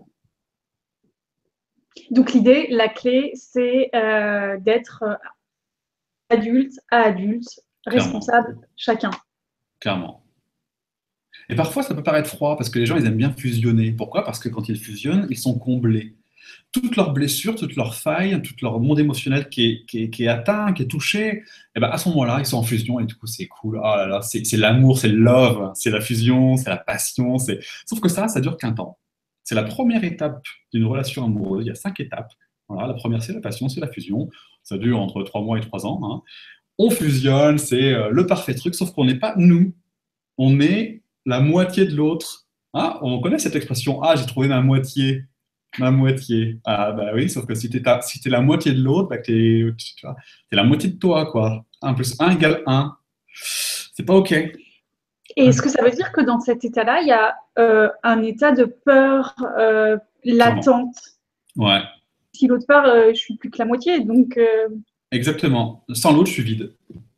Et énormément de personnes enchaînent de relation en relation parce que c'est effroyable pour elles, et ça peut se comprendre, d'aller visiter bah, ce vide que l'autre a laissé. Donc plutôt qu'aller visiter le vide que l'autre a laissé, bah, j'en prends un autre, plus facile. Et puis, euh, et puis bah, je me remplis par l'extérieur, mais, mais je ne solutionne pas mon problème. Sauf qu'à un moment donné, au bout d'un certain, certain nombre de répétitions, je me dis, bon, voilà, il y a vraiment un problème. Et là, souvent, la personne se dit, bon, c'est plus possible, je veux autre chose pour moi. Et en fonction de chacun, bah, c'est plus ou moins tard dans la vie. L'idée, c'est de le faire le plus tôt possible, d'apprendre à, être plein, rempli par soi-même, pour être plus équilibré, même s'il y aura toujours l'interdépendance. Et puis, c'est pas grave. Mais au moins, au moins, on peut vraiment aimer l'autre, parce que sinon, comme tu dis, on a peur que l'autre nous quitte. Donc finalement, euh, euh, on aime l'autre, mais euh, on fait aussi en sorte qu'il ne nous quitte pas. Donc, il y a aussi une forme de manipulation dans laquelle on s'adapte à l'autre pour être comme il faut, pour pas que ça euh, capote. Hmm. il, peut y avoir un manque d'authenticité par peur de ne pas être accepté tel que l'on est. Parce que si je ne suis pas accepté tel que je suis, du coup, on va me quitter. Et puisque je ne veux pas me quitter parce que j'en ai une peur effroyable, mais ça, j'en ai même pas conscience des fois, et eh ben du coup, je, fais en sorte de correspondre à ce qu'on attend de moi. Du coup, je fais caméléon. Du coup, j'ai un peu moins d'expression de, qui je suis. Et du coup, souvent, le couple, il dure pas non plus parce qu'en face, on n'a pas une vraie personne. Et parce que les besoins ne sont pas respectés. Et en plus, les besoins ne sont pas respectés. Exactement. Et le premier qui ne se respecte pas, finalement, c'est celui qui fait le caméléon. Il ne dit pas qui il est. Il se ment à lui-même. Donc on est euh, avec deux menteurs euh, qui racontent des trucs pour se plaire et pour être ensemble, mais c'est pas c'est pas complètement sincère. Bon, je dis pas que c'est pas bien, hein. c'est juste un constat. Ce sont euh, systématiquement des expériences qui permettent d'avancer, de, grandir. Est-ce que tu dirais que le bonheur inconditionnel est possible C'est-à-dire d'essayer de contacter un état d'être intérieur qui soit peut-être la joie, qui soit peut-être la sérénité, qui soit peut-être le, bonheur, et qui soit pas conditionné à quelqu'un, comme tu viens de l'expliquer, ou mm. conditionné à une situation, ou conditionné à, un contexte.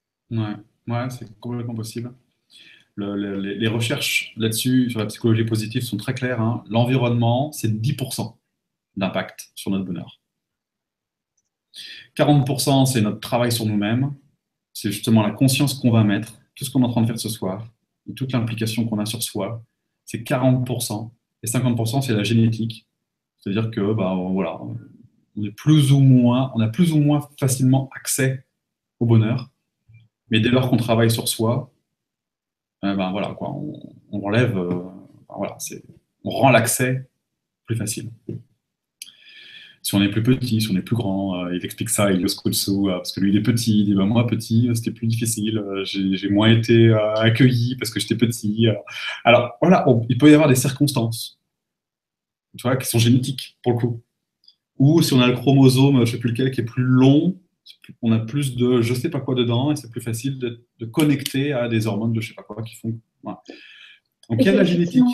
Il y a de la génétique dans le. Il y a, il y a des, recherches très intéressantes euh, en neurosciences qui hmm. expliquent qu'il y a des petits producteurs de sérotonine et des grands producteurs de ah, bah sérotonine, étant euh, la sérotonine étant la substance chimique euh, qui va hmm. faire que l'être humain se sent dans un état d'être joyeux. Et la sérotonine, en fait, c'est celle qui est dans les antidépresseurs.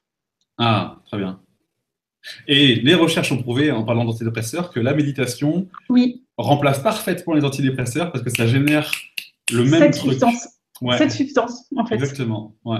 Donc, méditer assidûment équivaut à prendre des antidépresseurs. Euh, franchement, il ne faut pas s'en priver. Hein, ça coûte beaucoup moins cher en plus, et puis ça rend beaucoup moins malade. Et ça rend autonome, contrairement à l'antidépresseur qui ne rend pas autonome. Mais du coup, même si on a, mettons, un chromosome qui est un peu plus court que l'autre, bon, l'entraînement, le, c'est 40%. Enfin, je veux dire, c'est vraiment une décision. Le bonheur, c'est vraiment une décision. Je veux dire, euh, il y a des gens qui ont, a priori rien pour être heureux et qui le sont. C'est, enfin, voilà, quoi. Il y a vraiment un choix, il y a une, il y a, il y a une philosophie de vie, une confiance en la vie, il y a un positionnement face à tout ce qu'on vient de dire. C'est ce positionnement qui fait nous les gens heureux ou pas, et non absolument pas l'environnement, puisque c'est 10%. Je tombe en panne, euh, j'habite à droite, j'habite à gauche, euh, j'ai une copine où j'en ai pas, euh, j'habite une immense maison ou une toute petite, ça c'est 10%, ça influence notre bonheur à hauteur de 10%. Bah, quand on sait ça, on dit bon, ben, ok, ok. Mais là revient ce qu'on disait aussi tout à l'heure, il y a une espèce de complétude quand même à se plaindre. On aime bien ça, en plus, à ce qui paraît, nous les Français, on est bons pour ça, paraîtrait-il. Et du coup, bah, ça nous fait exister. Mais ça, c'est le tout début. Hein. Dès qu'on rentre dans le travail de développement personnel, ce truc-là, va il va passer. Hein. Tu, parlais à l'instant de, euh, décision, euh, de décision interne, donc de responsabilité. Et puis ça me fait rebondir sur une question qui a été posée tout à l'heure par Estelle, euh, qui te demandait comment savoir si on fait les bons choix et comment savoir si les signes, comment savoir si les signes nous montrent le contraire. Quand on fait le bon choix, c'est d'emblée plus léger que quand on fait le mauvais choix. Il y a beaucoup moins de, cogito, de cogito, de cogitation. Il y a beaucoup moins de mental quand on fait le bon choix parce que c'est plus comme l'évidence. Donc c'est déjà, déjà une super information. C'est quand tu prends une décision parce que waouh, oh, ça me plaît ça, oh ça j'en ai envie, oh ça j'aime bien, oh ça. quand il y a cette espèce de d'entrain, d'élan, oh, tu peux être à peu près sûr que c'est une bonne décision. Et puis après, savoir si on est sur le bon chemin, bah, la, vie, euh, la vie nous le dit assez rapidement. Parce que, hum, parce que quand on n'est pas à notre place, ça devient de plus en plus dur. Parce qu'on peut avoir pris la bonne décision, mais après, comme on disait tout à l'heure, c'est pas parce que l'axe est bon que on va pas euh, osciller. Euh, tu vois que le chemin, le chemin, il est comme il est, quoi. Hein. Parce qu'il doit être comme il est pour nous apprendre des trucs. C'est là où la vie est juste, comme tu disais tout à l'heure. Euh, donc du coup, euh, si on s'égare du chemin, même si la décision initiale était la bonne, si après on s'égare du chemin, pour X ou Y raison, la vie va nous le rappeler en nous envoyant des signaux un peu plus durs, des trucs moins rigolos, des trucs moins faciles, plus éprouvants, plus fatigant, il y a moins d'envie, il y a moins d'élan, j'en ai marre, ça me saoule, j'arrête. Tu vois, tout simplement. Et là, encore une fois, c'est la même mécanique. Il faut accepter ben, qu'on était dans une voie sans issue, et puis ben, repartir dans la bonne voie. Et plus on écoute les signes dès qu'ils arrivent, et moins on va loin dans la voie sans issue. Donc plus c'est facile de, hop, de revenir sur nos pas vite fait, toc, toc, et j'ai envie de dire que c'est même pas revenir sur ses pas parce que ça, pourrait être connoté comme un échec. J'ai vraiment envie de dire que quand on arrive à un endroit qui n'est pas le bon, là, on vit des expériences et ces expériences sont utiles pour mettre plus de conscience et c'est là qu'on voit la lumière du, chemin initial. C'est vraiment dans une formation sur la confiance en soi, je l'explique, ça, il n'y a vraiment pas d'échec. Même quand on Le fait de s'être égaré nous apprend à, rester centré. Ça reste positif et ça reste constructif.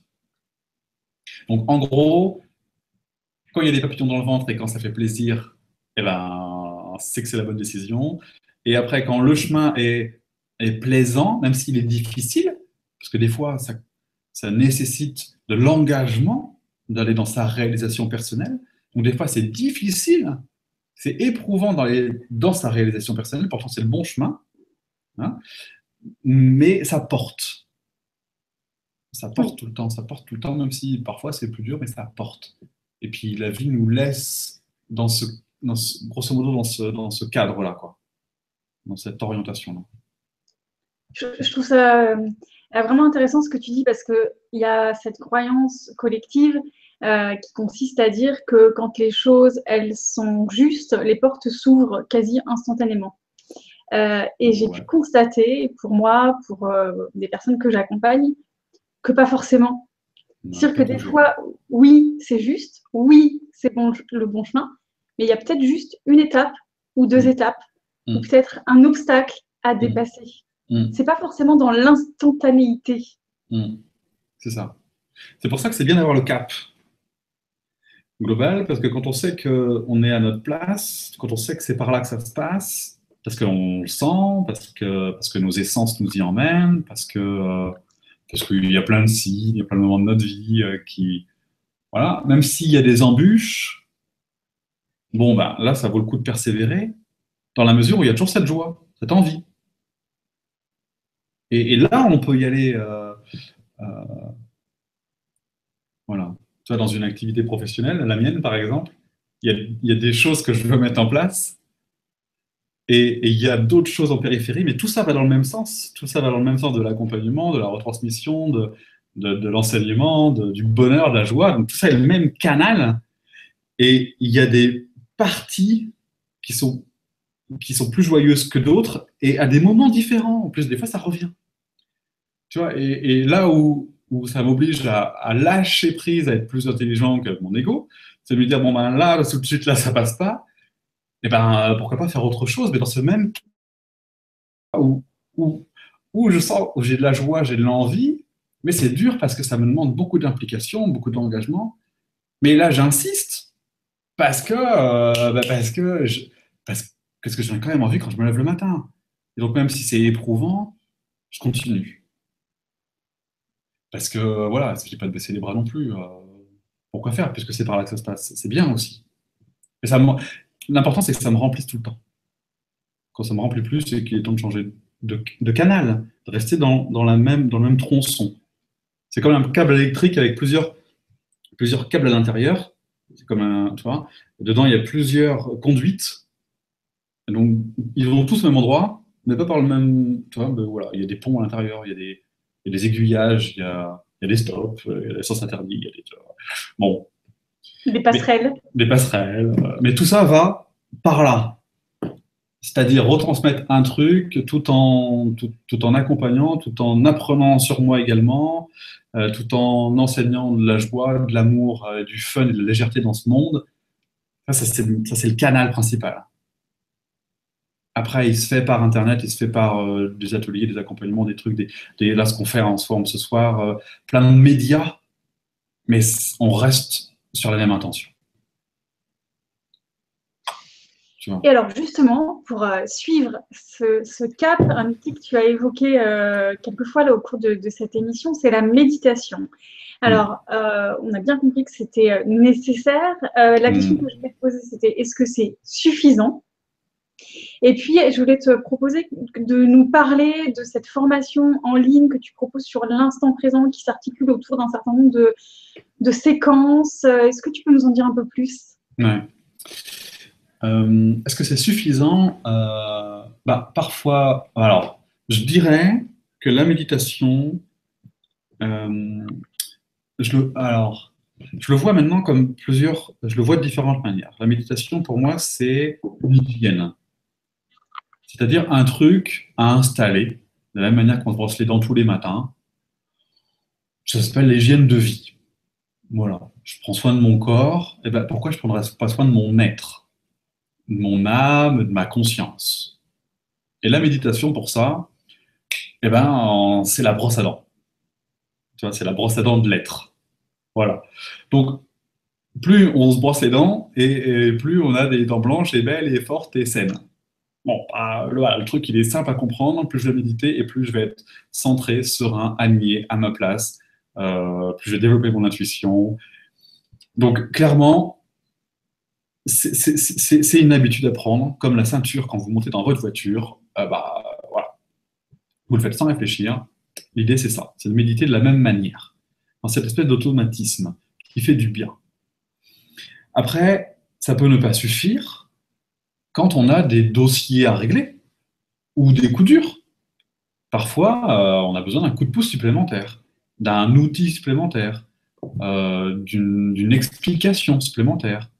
Euh, moi, je sais que j'ai utilisé l'hypnose, l'astrologie, l'énéagramme, juste la méditation faite autrement, la voix. Euh, voilà, le, truc aussi un peu plus euh, subtil encore, euh, à travers les énergies. voilà, il, a fallu tout ça. Et puis, peut-être qu'il y en aura encore plein d'autres. Et puis, il n'y a pas de problème à ça. Donc, on peut avoir besoin bah, d'outils. D'outils, tout simplement. Maintenant, la méditation, ça reste quand même quelque chose de très de très, euh, de, très, de très stable, de très fondé. Toutes les techniques, la majorité en tout cas des techniques utilisent un état méditatif quel qu'il soit. Le yoga, le qigong, le tai chi, le, euh, je sais pas quoi d'autre, euh, ça me vient pas là tout de suite, mais tu vois, toutes les techniques d'accompagnement, même le simple ressenti, finalement, on reste dans un état où il y a cet état-là il y a ce, tu vois, cette connexion. Ce, tu vois et ça, c'est la méditation. Tu vois et après, j'ai l'impression qu'on n'a plus forcément besoin de méditer pour être en état de pleine conscience.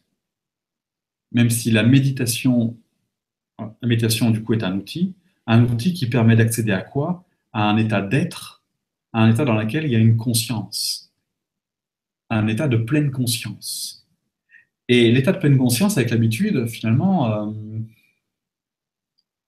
c'est connecter à soi-même, ça ne demande pas forcément des plombes.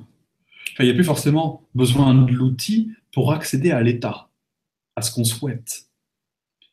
Mais vraiment, euh, je ne veux surtout pas dire qu'on n'a plus besoin de la méditation, parce que ce serait une erreur, de mon point de vue, je l'utilise moi-même, euh, si ce n'est pas tous les jours, c'est presque tous les jours pour, euh, pour, euh, pour entretenir, pour enrichir. Euh, c'est comme le brossage des dents, même si je ne me brosse pas les dents un jour, mais bon, mes dents ne seront pas forcément jaunes, mais en même temps, c'est assez facile de comprendre que plus je les brosse, et plus, elle, plus ça s'entretient.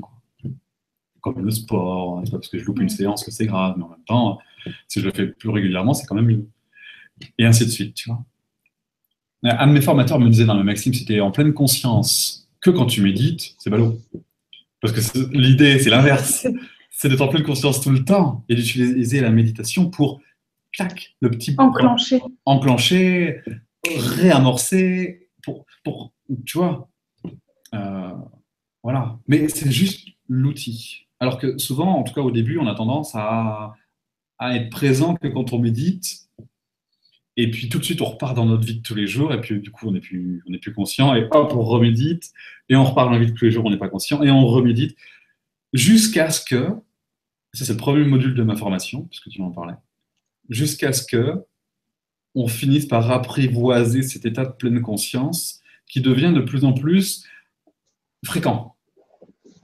Sachant, on ne l'oublie pas, qu'on va le perdre aussi fréquemment qu'on va le retrouver. Mais à coup pas, mais plus ça va et plus on le retrouve vite. Jusqu'à ce qu'on puisse prendre sa douche en conscience, manger en conscience, parler en conscience, écouter en conscience, voir en conscience, ressentir en conscience, Voilà, ça c'est le module 1. Après, dans le module 2, on voit bah, les émotions. Parce que tout de suite, dans le moment présent, on tombe sur quoi? Bah, Le monde émotionnel. Et la majorité des souffrances, quand même, qu'on rencontre, sont de sources émotionnelles. Et puis, comme c'est l'émotionnel qui nous guide, qui nous aiguille, comme c'est grâce à lui qu'on s'oriente, qu'on exprime ce qu'on pense, ce qu'on vit, ce qu'on ressent, euh, et c'est là où se trouvent les blessures. c'est vraiment important d'aborder ça euh, assez rapidement. Après, vas-y. Là, dans ton module sur, euh, sur les émotions, tu proposes d'apprendre, de se familiariser avec l'observation de ces émotions, avec l'accueil de ces émotions, avec la transmutation des émotions. Clairement. Ouais. Ouais. D'accord. Ouais. Ouais. Il y a tout ça, et puis je le fais en plus avec l'hypnose aussi. Donc en fait, euh, dans ta formation, il y a à la fois des éléments euh, plus d'ordre théorique et puis il y a également, comme tu viens de le dire, des hypnoses, tu proposes mm. des méditations. Mm. Ouais, ouais. Donc euh, concrètement, il y a, y a, il y a plus, il y a, il y a un certain nombre de vidéos. Ouais, ouais. C'est, je sais pas combien, je sais pas combien il y en, il y en a. Enfin, L'idée, c'est à peu près qu'il y en ait une petite centaine. Euh, sur, euh, sur tout le, cursus et que chaque module après, euh, plus tard, soit ce que je n'ai pas fini, c'est en cours de fabrication. L'idée, c'est que chaque module puisse être accessible, euh, sachant bien que malgré tout, on ne peut pas faire l'économie de l'accès au présent avant d'aller plus loin pour aller chercher l'intuition ou résoudre des problèmes de fond. Il faut d'abord passer par cette pleine conscience. Donc bon, il y a quand même une, une structure logique, en fait, cohérente. effectivement, on, retrouve là-dedans, ouais, le, on, plonge, on plonge dans le, dans le, monde. Ouais, ouais, ouais, Et même dans les blessures, euh, tu as fait une, méditation toi aussi, une, euh, dans ce module-là, je t'avais demandé. Euh, sur le traumatisme. Sur le traumatisme, voilà, cherchez le mot. Ouais. Pour justement débloquer des choses qui sont ancrées, qui sont profondes pour être libéré, pour pouvoir passer à l'étape un peu plus légère du mental qui vient après, parce que c'est moins grave, c'est moins dur pour apprivoiser le mental, pour, euh, voilà, pour dire bon, allez, je t'ai entendu, euh, euh, et puis prendre de la hauteur. mais parce que là, on peut, on peut parce qu'on est moins embrouillé, on est moins atteint, touché par tout ce monde émotionnel qui est qui est, souvent euh, douloureux. Et puis en même temps, on sait aussi ce que c'est que revenir plus au moment présent. Donc là, on peut accéder à ce module 3 pour avoir plus de hauteur, pour observer le mental, parler tout seul, et te dire oui, bah, euh, je suis en beau là, puisque je sais que je ne suis pas que toi. Là, on est déjà dans un niveau, euh, c'est quand même pas rien. Parce que là, on a, presque déjà dépassé le simple fait de se prendre pour un corps et juste une tête, puisqu'on a expérimenté qu'on n'est pas que ça. On a bien senti qu'on était capable d'observer. Donc si on observe notre corps, ça veut dire qu'on peut être ailleurs que dans le corps. Si je ne suis pas que dans mon corps, je suis où et je suis qui On tombe forcément dans la dimension de l'être, de l'âme, de la conscience. Et l'état de pleine conscience, ben, on est quand même bien là-dedans. C'est comme quand on est en voiture, comme on disait au début, si c'est pas moi qui conduis, si je me prends pour un mental, et que je conduis, si je me rends compte que c'est pas moi qui conduis, bon, je peux quand même me poser la question de qui je suis. Et j'étais où pendant que je conduisais ou tu vois Qui était au volant? Tu vois et, voilà, où je suis parti quoi. On peut pas ne pas se poser cette question. Donc on ne peut que tomber sur une dimension bien plus spirituelle et bien plus consciente de qui est l'homme, qui est l'humanité, c'est quoi, c'est quoi, qu'est-ce que c'est. Et là on tombe forcément sur la conscience. Donc l'accès à la pleine conscience, puisque j'ai conscience de ce que je suis, ou de tout ce que je suis. Le mental, les émotions. Et puis après, on va dans, euh, dans le sens, on aborde comment trouver sa voie, comment trouver sa place. Puisque là, on est un peu capable de s'aligner, d'installer un état interne ressource et d'aller vers une voie qui parle d'installer du bonheur, d'installer de la joie et d'attirer à soi quelque chose qui correspond à ça. Et commencer à jeter des pistes dans la matière pour voir à quoi pourrait servir finalement mon incarnation, en gros. Comment je pourrais utiliser ce que je suis et mettre au service de ce monde ben, le meilleur de moi-même. Mais ça, ça ne peut se faire qu'en co-création. Je ne peux pas le faire tout seul. Du coup, ça me demande d'abord d'avoir quelques notions. Et puis après, d'essayer. D'essayer de faire venir à moi des formes. Mais en n'oubliant pas que ce qui compte, c'est les essences. C'est comment je me sens dans la forme. C'est comme avoir une belle paire de chaussures, si elle n'est pas la bonne taille, ça va me faire mal. Donc l'idée, c'est même si la forme est belle, l'important, c'est que je me sente bien pour avancer plus vite. Et du coup, ce module 4, il sert à ça, à mettre en place. Et je pense que plus ça va, plus je mettrai en plus de la technique dans ce module-là. Ou pas. Je vais peut-être rien dire. Bref, pour, euh, pour pouvoir mettre en place concrètement, parce qu'on en parle des fois dans les accompagnements. Euh, je pense à Thierry notamment, qui a, des sujets euh, concrets. Et du coup, j'en parle des fois en coaching commun, parce que tous les mois, il y a des sessions de coaching commun dans la formation. Et du coup, ben, les gens posent des questions et j'y réponds de vive voix quand on partage. Et puis du coup, je, peux les aiguiller aussi concrètement dans comment mettre en place une solution technique concrète pour, euh, pour vivre de sa passion, tout simplement. Parce que là, en fait, dans ce module-là, dans le module numéro 4, euh, tu proposes à travers ce que tu dis, à travers euh, tes méditations, de se réaligner, en fait, de, se ah réaligner avec tout son être, et à partir de là, d'aller sentir des états internes sur telle et telle piste, sur telle et telle voie. Ouais. D'accord. Et puis créer des événements, enfin, soit manifester, parce que bon, ça marche dans les deux sens. Hein. Euh, on peut manifester des événements. La loi d'attraction fonctionne un peu sur ce principe-là. Et en même temps, l'inverse, c'est-à-dire quel que soit ce qui se passe, quel que soit l'environnement, ça a peu d'impact sur moi, et puis je peux me réorienter. Si c'est pas le bon truc, c'est pas le bon truc. On va pas en faire un drame. Et hop.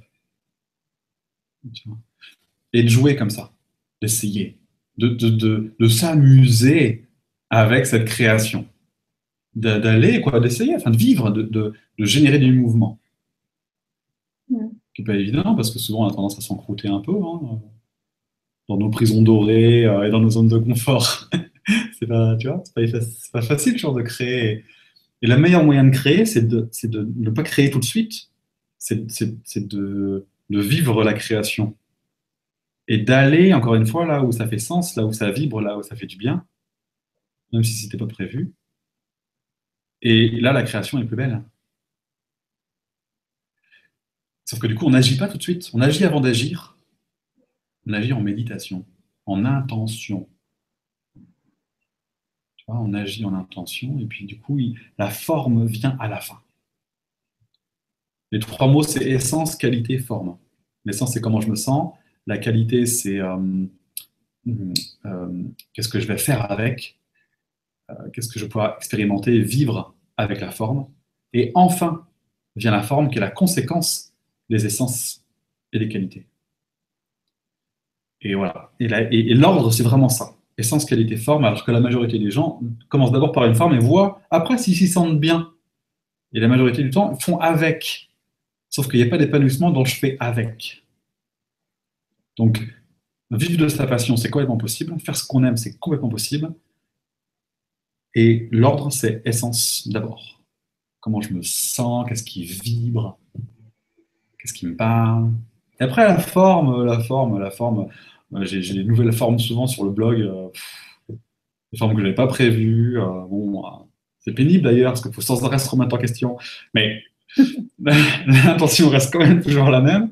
Et la forme, c'est pas moi qui décide. C'est tac, hop, un truc qui vient là, hop, tac, tac, hop, Peut-être que le plus dur, c'est de rester centré. et la forme. Euh, et après, lâcher prise sur la forme. Ouais, c'est ça. Exactement. S'autoriser à ce que, oui, on on retourne ce qu'on disait, s'autoriser à ce que ce soit pas comme on avait prévu.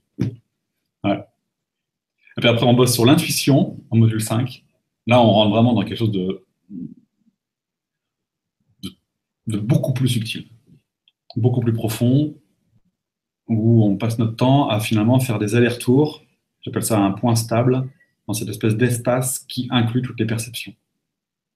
Donc là, on est, on est dans quelque chose de plus grand, plus beau, euh, dans lequel il y a une dimension beaucoup moins importante de, du corps et de l'ego, où il y a une forme de connexion, où on observe, et il y a un point de vue différent depuis cet espace-là.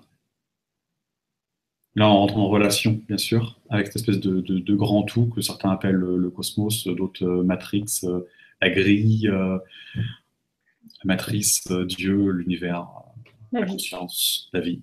Voilà, chacun met le mot qu'il veut, tout ça est à peu près la même chose de mon point de vue, pour pas dire exactement la même chose. Et puis là, on rentre en harmonie, là, il y a, il y a, il y a un grand, il y a un tout. Il y a un tout qui s'installe. Et on vit dans ce tout et on expérimente du coup ce tout. Du coup, on est venu expérimenter ce tout. Du coup, plus grand.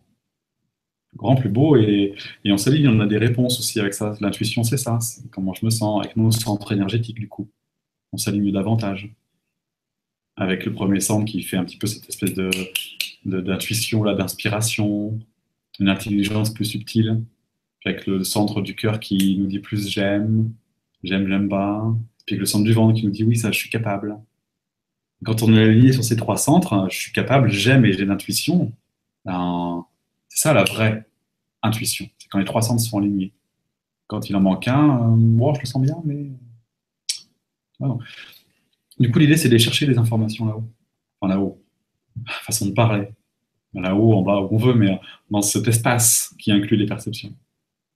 Hmm. Donc ça, c'est en 5. Et puis en module 6, on est plus dans l'interaction, du coup.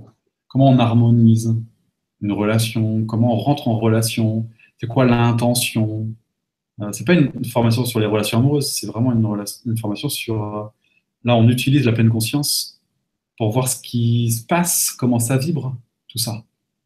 Euh, on, peut, résoudre plein, plein, plein de conflits avant, avant de parler, juste, en, juste en étant dans cet espace qui inclut toutes les perceptions, dont la perception que j'ai de la personne, puisqu'elle existe au sein de ce grand tout dans lequel toutes les perceptions sont.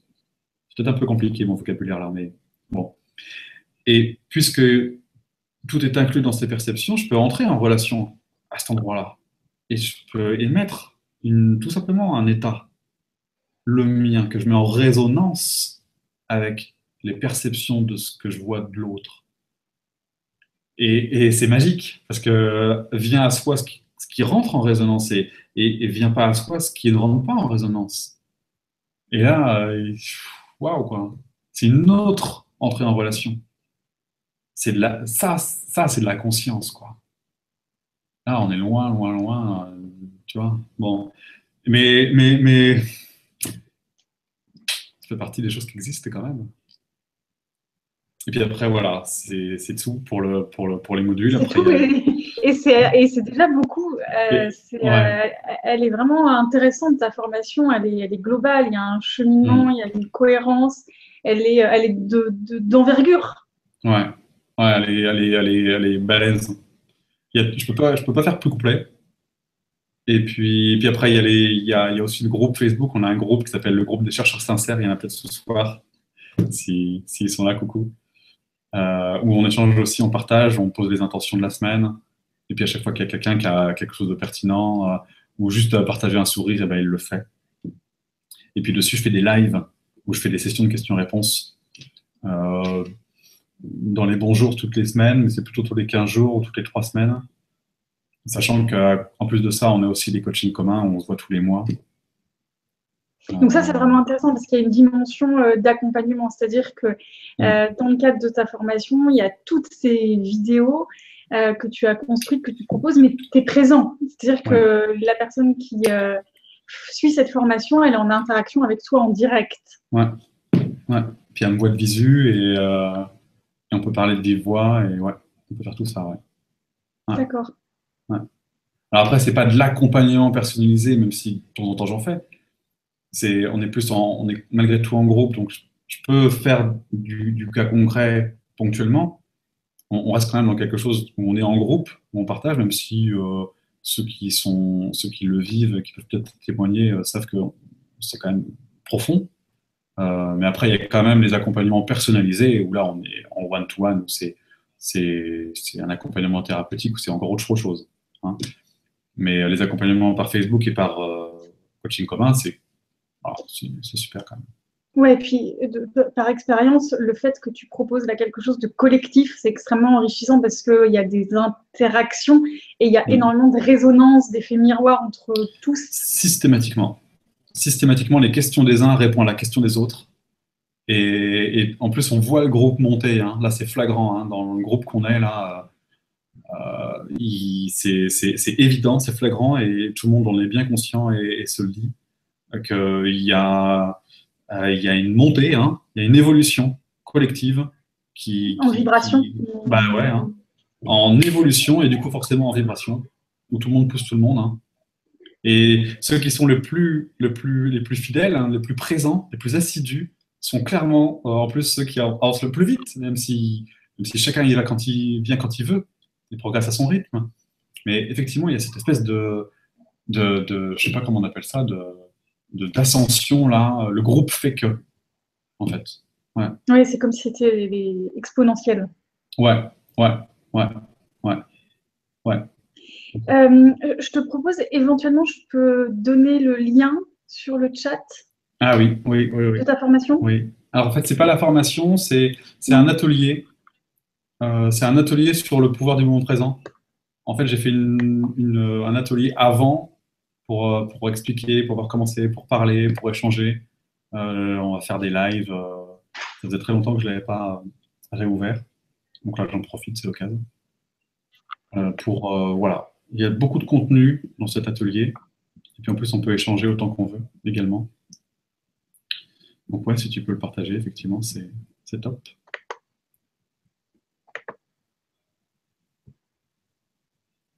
Ok. C'est partagé. C'est cool. Il y a un témoignage euh, de Françoise qui dit que ta formation est tellement dense et complète. Maxime parle français. Je veux dire qu'il emploie notre langage. oui. Oui, oui. Là, c'était juste pour expliquer ce qui, voilà, jusqu'où ça peut aller. Mais euh, oui, merci Françoise. Effectivement, normalement, je parle euh, français. Fabienne Fabienne, également. Mm. Euh, témoigne en disant que c'est une super euh, formation. Et puis, euh, Maxime, il y a plusieurs remerciements sur le, mm. chat pour, voilà, pour ce que tu proposes dans le cadre de cette formation, puis pour ta présence aussi ce soir et puis pour tous les messages que, tu nous as délivrés. Avant qu'on conclue cette émission, Maxime, est-ce qu'il y aurait un message, un mot que tu voudrais partager avec tous les, les internautes qui étaient présents ce soir? Eh ben, le bonheur, c'est possible. Euh, c'est certain. Euh, tout le monde peut y arriver. La méditation, c'est un super tremplin pour le faire. Euh, la méditation, la joie, le sens, c'est les outils, c'est les ingrédients qui, suffisent amplement pour, pour y arriver. bravo à tous ceux qui font le chemin qui sont là-dessus et qui croient et qui, qui s'engagent, hein, parce que vraiment, c'est beau à voir. Moi, de, de, loin, je, je, vois ça et ouais, il y a vraiment des témoignages, notamment dans les sessions de coaching, où ça me fait chaud au cœur. Hein. Franchement, c'est beau, quoi. C'est vraiment beau, ça, ça me ça m'émeut. Donc vraiment, c'est chouette, c'est complètement possible et c'est peut-être loin d'une réalité d'aujourd'hui, mais c'est complètement possible.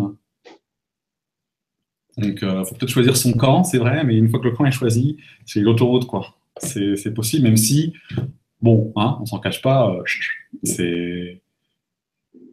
Il faut jongler un peu. Mais, le jeu envoie la chandelle. Ouais. Qu'est-ce qu'ils en pensent hein? Est-ce que tu peux, tu peux rappeler ton, ton site? Heureux-dans-sa-vie.com heureux-dans-sa-vie.com D'accord. Et donc là, on a accès à plein de vidéos que tu proposes qui sont euh, accessibles à tous, à tes formations. Tu en as plusieurs euh, des formations. Tu as celle sur l'instant présent dont on vient de parler. Il y en, a d'autres. Ouais, il y a celle sur l'énéagramme, les profils de personnalité.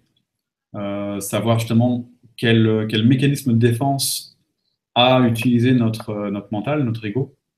Du coup, une fois qu'on le voit, bah, on peut prendre de la hauteur et, à nouveau, bah, plus, plus répéter plus besoin de, répéter, de reproduire, on voit le jeu se faire. Du coup, fin des schémas de répétition.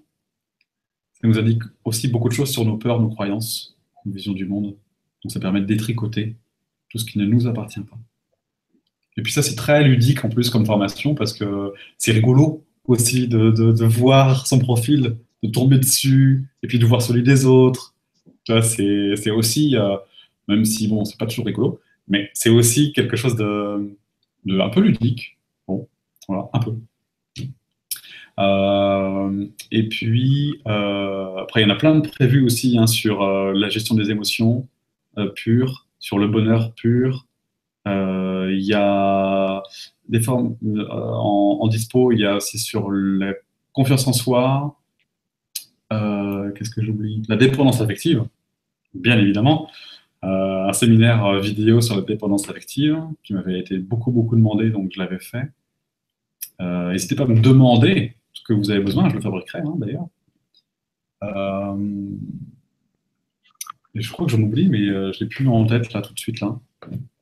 Ok, en tout cas, tout est disponible sur ton site internet. Sur le blog, il y a beaucoup d'articles, il y a beaucoup de questions-réponses, puisqu'il y a un endroit, c'est dans le commencer ici, on peut me poser une question euh, il y a une très longue liste de, questions, mais petit à petit, j'y réponds. Et j'y réponds en vidéo. Donc, c'est des questions-réponses que je fais en vidéo. Donc, c'est à thème, du coup, c'est chouette. Là, j'en ai une euh, qui, est, prête, il faut que je la publie euh, dès que je peux. Donc, n'hésitez pas, parce qu'il y a eu un certain nombre de questions ce soir. Donc, si je n'ai pas pu la retransmettre à Maxime, voilà, vous avez un accès hmm. pour le faire. Hmm. Bon, super. Bah, j'espère que que tout le monde est content, que j'ai pu répondre aux, voilà, plus de questions possibles et que, et que ça a pu aider le plus de monde possible, en tout cas.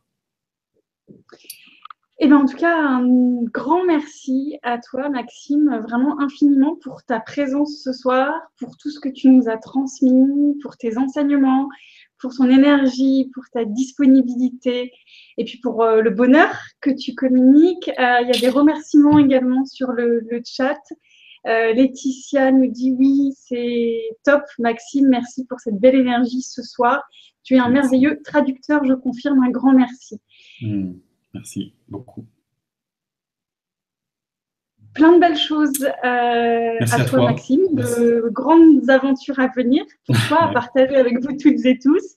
Et puis, euh, bah, moi, je vais aussi vous souhaiter un très bel été, plein de belles choses. Et puis, à bientôt. Merci à toi et merci à vous tous. Merci beaucoup pour cette soirée. À bientôt.